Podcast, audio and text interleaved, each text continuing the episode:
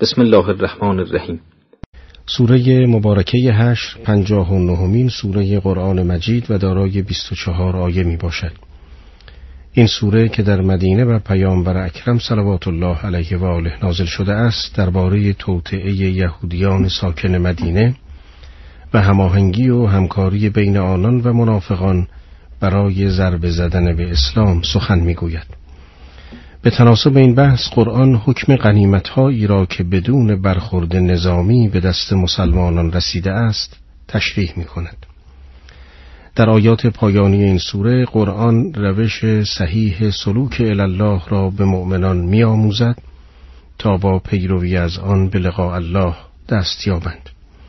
از این روست که درباره فضیلت تلاوت این سوره از پیامبر گرامی روایت شده که هر کس این سوره را تلاوت کند تمامی موجودات برای او آمرزش می طلبند و اگر بمیرد شهید مرده است سر فضیلت عظیم در این است که اگر کسی تلاوت آیات این سوره و عمل به محتوای آن را ادامه دهد به مرحله والای انسانیت که لقاء الله باشد دست می‌یابد همان گونه که شهیدان با ایثار جان خود چنین می کنند.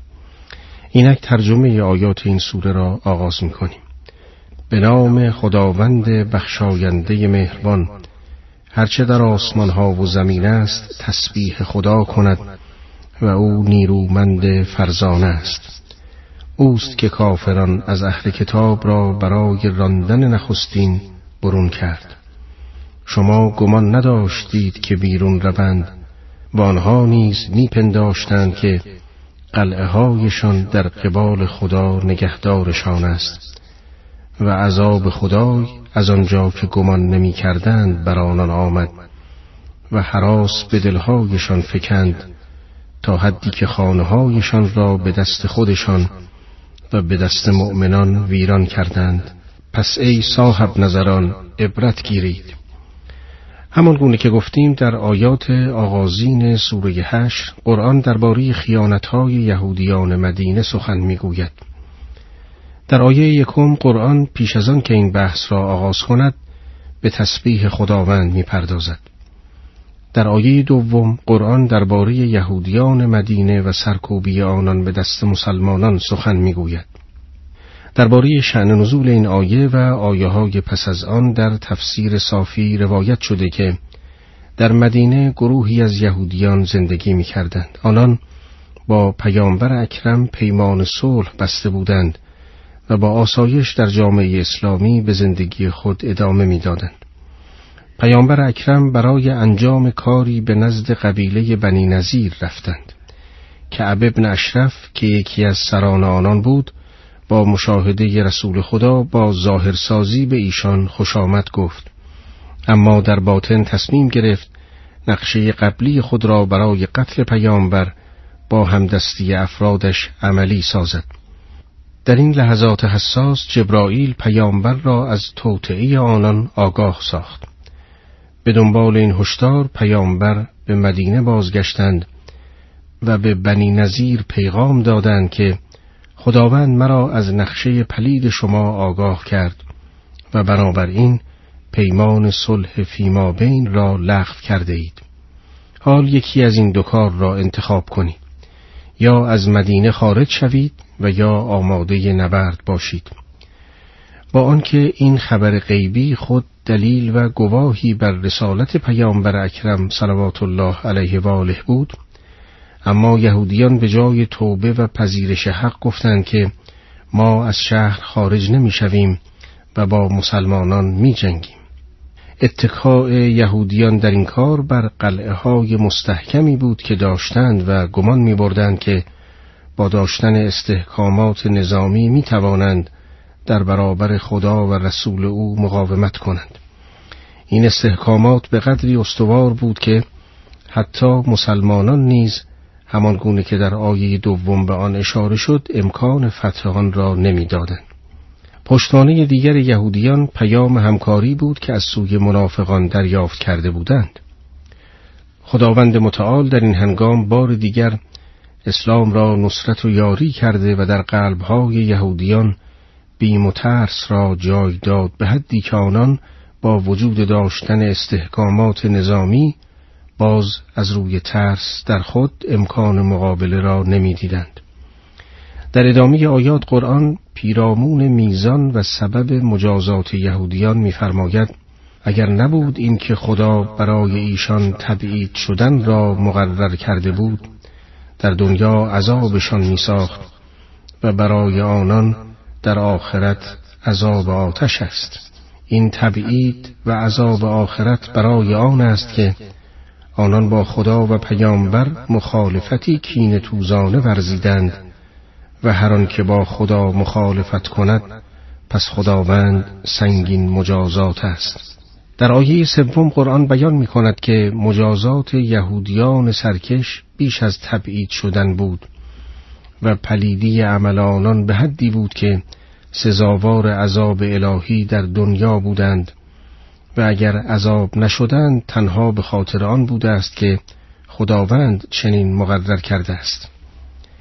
در ادامه آیات قرآن به یکی از حوادثی که به هنگام حرکت مسلمانان به سمت جایگاه بنی نظیر رخداد اشاره می کند.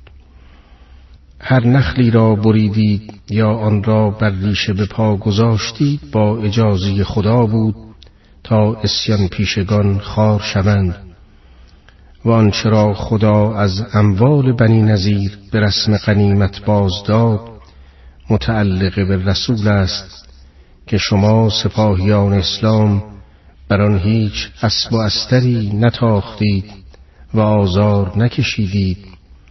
لکن خدا رسولش را بر هر که خواهد مسلط میگرداند و خدا بر هر چیز تواناست. و آن قنیمتی که خدا از کافران دیار به رسول خود قنیمت داد متعلق به خدا و رسول و خیشاوندان یتیمان مسکینان و مسافران در راه مانده است تا میان توانگرانتان دست به دست نشود و شما آنچه رسول خدا دستور دهد بگیرید و هر چه نهی کند از آن اجتناب کنید و از خدا بترسید که خدا سخت عقوبت است. همچنین قنائم از آن مهاجران فقیری است که از سرزمینشان رانده شده اند و آنها در طلب فضل و خشنودی خدا میکوشند و خدا و پیامبرش را یاری می‌کنند. اینان راستگویانند. قنیمت هایی که به دست جامعه اسلامی می افتد چند قسمت است. به عنوان نمونه اگر با برخورد نظامی به دست آمده باشد تمامی کسانی که در صحنه نبرد حاضر بودند با توجه به کاری که می کرده اند امکاناتی که برای نبرد فراهم آورده اند سهمی می‌برند. اما اگر قنیمت ها بدون تاخت و تاز و برخورد نظامی به دست آمده باشد حکم دیگری دارد. در آیات ششم تا هشتم قرآن درباره این نوع قنیمت ها که فی نامیده می شود می فرماید که این قنیمت ها فقط در تصرف رسول اکرم صلوات الله علیه و آله است. در آیه هفتم قرآن به تشریح مواردی که این اموال باید در آن راه ها خرج شود می‌پردازد که عبارت است از در راه خدا و شخص پیامبر نزدیکان ایشان یتیمان مسکینان و نیز در راه ماندگان. در آیه هفتم قرآن سبب تشریح چنین حکمی را بیان می کند و میفرماید این اموال نباید در دست تمامی آهاد جامعه قرار گیرد. چرا که در این صورت به توانگران نیز سهمی خواهد رسید و این اموال به جای برطرف ساختن فقر عمومی در دست آنان خواهد چرخید. در آیه هفتم قرآن هشدار می دهد که چون حکم خدا این است که این اموال تنها از آن پیامبر اکرم باشد پس باید مسلمانان از آن پیروی کنند همان گونه که اگر پیامبر حکم الهی را درباره اجتناب از چیزی بیان کردند باید از آن اجتناب کنند. همان گونه که گفتیم یکی از موارد مصرف فی مصرف آن در راه خداست. در آیه هشتم قرآن یکی از مصادیق این مورد را مهاجران فقیر می‌داند. همانها که ایمان آوردند و به سبب ایمانشان از شهر و کاشانه و اموالشان به دور شدند و با استقامتی که ورزیدند صدق ایمان خود را اثبات کردند. در برنامه گذشته درباره فی یعنی قنیمت جنگی که بدون برخورد نظامی به دست آمده باشد سخن گفتیم. در ادامه آیات قرآن درباره آن گروه از انصار که پیش از هجرت ایمان آورده بودند سخن گفته می‌فرماید آنان که سرای هجرت و ایمان را پیش از مهاجران گزین شدند آن کسان را که سوی ایشان مهاجرت کنند دوست دارند و از آنچه به آنها داده شود در دل خیش دغدغه ای نیابند و مهاجران را بر خود اگرچه نیازمندند مقدم می‌دارند و هر آنکه از بخل زمیر خیش محفوظ داشته شد پس این کسان رستگارانند در آیه نهم به مناسبت بحث قرآن درباره بخل سخن می‌گوید و بیان می کند که هر کس به عنایت الهی از این صفت مزموم مبرا گردد به رستگاری می رسد. بخل بر دو گونه است گاهی انسانی به مال خیش بخل می ورزد و گاهی علاوه بر این نسبت به مال دیگران نیز بخل ورزیده و از انفاق آن ناراحت می گردد. حالت دوم که از آن در آگی نهم تعبیر به شه شده است از حالت اول ناپسندتر می باشد. آیه بعد درباره دسته دوم انصار یعنی کسانی که پس از هجرت ایمان آوردند سخن گفته و میفرماید و کسانی که از پس ایشان به سوی ایمان آمده اند گویند پروردگارا ما را و برادرانمان را که در ایمان بر ما پیشی جسته اند بیاموز و در دل ما نسبت به کسانی که ایمان آورده اند کینه مگذار. بارلاها به راستی تو رعوف و مهربانی. در آیه دهم قرآن درباره صفات پسندیده آن گروه از انصار که پس از هجرت ایمان آوردند سخن می‌گوید و بیان می کند که آنان از خدا خواهان آمرزش تمامی مؤمنانند و دعایشان این است که به یک فرد مؤمن هیچگاه کینه نورزند بیان این دعای انصار در قرآن پندی جاودانه به تمامی مسلمانان است که در پی کینه توزی و دشمنی یکدیگر بر نیایند چرا که کینه توزی باعث می گردد انسان برای ارزاع خود به جان و مال و آبروی مسلمانان صدمه بزند. و چون این کار از ناپسندترین گناهان است در نتیجه خود را به عذاب الهی گرفتار خواهد ساخت. در ادامه آیات قرآن درباره منافقان و پیمان پنهانی آنان با بنی نظیر سخن گفته می‌فرماید ای پیامبر آیا ندیدی آن کسان را که نفاق ورزیدند؟ آنان به برادران کافر خود از اهل کتاب گفتند اگر بیرون کرده شدید ما نیز با شما بیرون شویم و در باری شما هیچگاه اطاعت کسی را نکنیم. و اگر با شما جنگیده شد یاریتان کنیم. آیه ادامه می دهد و خداوند گواهی می دهد که آنان دروغ گویانند اگر یهود بیرون کرده شوند اینان با آنها بیرون نروند. و اگر با یهود جنگیده شود اینان یاریشان نکنند. و حتی اگر یاریشان کنند سرانجام پشت بگردانند و آنگاه یاری نبینند. چرا که شما مؤمنان در دل آنها از خدا پرمحابت ترید. این بدان سبب است که آنها گروهی هستند که نمی‌فهمند. به هنگامی که پیامبر اکرم بنی نظیر را در انتخاب تبعید و یا جنگ مخیر ساختند بنی نظیر به دو دلیل جنگ را انتخاب کردند. در مرحله نخست به خاطر استحکامات نظامی که داشتند و در مرحله دوم به خاطر پیام همکاری که از منافقان دریافت داشته بودند. در آیه دوازدهم قرآن بیان می کند که منافقان با همه کس نفاق میورزند و حتی با یهودیانی که پیمان همکاری داشتند نیز نفاق ورزیده و آنان را تنها خواهند گذاشت. در این آیه قرآن میفرماید حتی اگر به فرض منافقان از تینت خود دست برداشته و برای یک بار که شده به حرف خود عمل کنند و به یاری بنی نظیر برخیزند باز فرجامی جز شکست برای بنی نظیر نخواهد بود.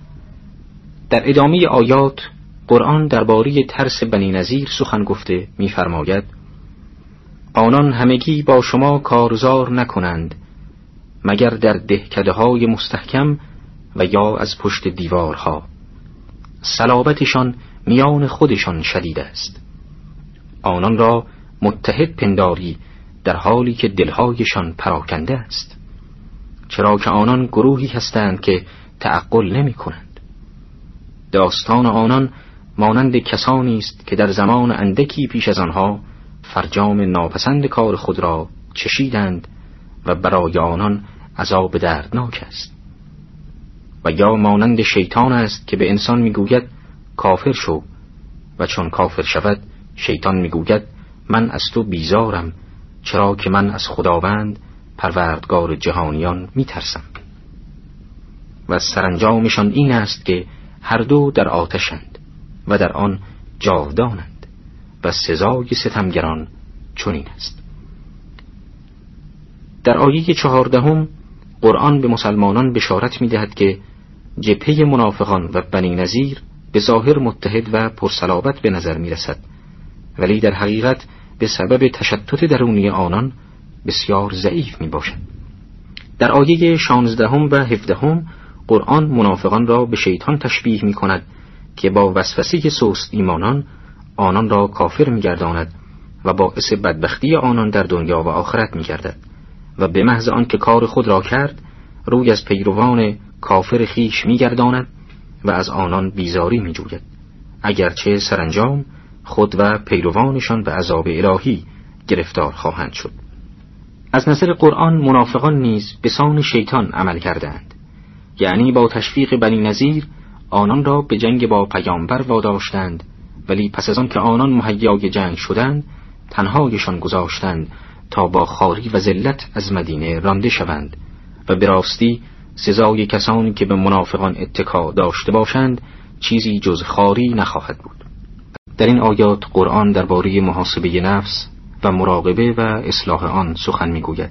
در آیاتی که تلاوت آن را امروز شنیدید قرآن به مؤمنان خطاب می کند و به آنان هشدار می دهد که با محاسبه اعمال خود مراقب باشند که به سرنوشت شوم پیشینیان و گروههایی چون بنی نظیر و منافقان گرفتار نگردند.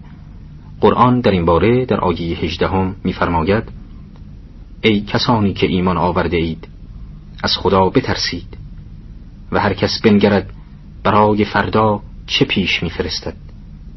و از خدا بترسید که خدا از کارهایی که می‌کنید آگاه است.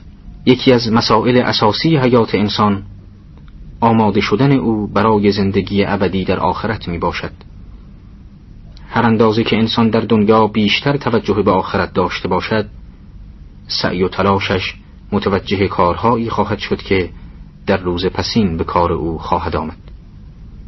اما از آنجا که این آمادگی بدون برنامه و طرح قبلی امکان پذیر نمی باشد از این رو خداوند متعال برای آگاهی انسان روشی را که به سعادت او در آخرت منجر می شود برای همگان تشریح نموده است. این روش عبارت است از محاسبه دائمی کارها و سپس اصلاح آنها و دقت و مراقبت در اینکه با اعمال ناشایست کارهای نیک بی اثر نکردد در آیه هجدهم قرآن درباره محاسبه و اصلاح اعمال سخن می‌گوید. در این آیه قرآن نخست امر به تقوا می کند و هشدار می دهد که روش دستیابی به سعادت تقواست. و سپس فرمان می دهد که هر کس خود به حساب اعمال خیش برسد و بر اساس ملاک های شرعی روشن سازد که کدام کارش درست بوده و کدام کار ناشایست و غلط. زیرا چنانچه انسان رعایت تقوای الهی را بنماید و از محرمات نیز پرهیز کند اما این امکان وجود دارد که از روی نادانی و یا اشتباه و یا سرکشی هوای نفس مرتکب اعمال ناشایستی گردد که در صورت عدم توجه به آن چه بسا باعث شهابت او گردد. به عنوان مثال اگر کسی به خاطر جهل به احکام غیبت به بدگویی در پشت سر مردم بپردازد چون از حکم غیبت آگاه نیست گناهی بر او نخواهد بود. اما همین عمل آثار سوء خود را در نفس او به جای خواهد گذاشت و مانع سلوک او به سوی خداوند خواهد شد. از این روست که باید انسان هر عمل خود را با توجه به احکام شرع مورد محاسبه قرار دهد و موارد جهل و اشتباه خود را باز شناسد و از آن دوری کند. در آیه هجدهم قرآن پس از بیان این حکم بار دیگر امر به تقوا می کند. مراد از تقوا در اینجا این است که انسان به هنگام محاسبه اعمال خود خدا را در نظر گیرد.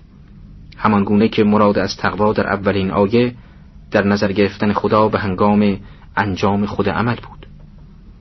درباره اهمیت محاسبه از اهل بیت اسمت و تهارت روایات زیادی در دست است. از آن جمله سخن پیامبر اکرم صلی الله علیه و آله و سلم که فرمود ای مردم خود کارهای خیش را محاسبه کنید.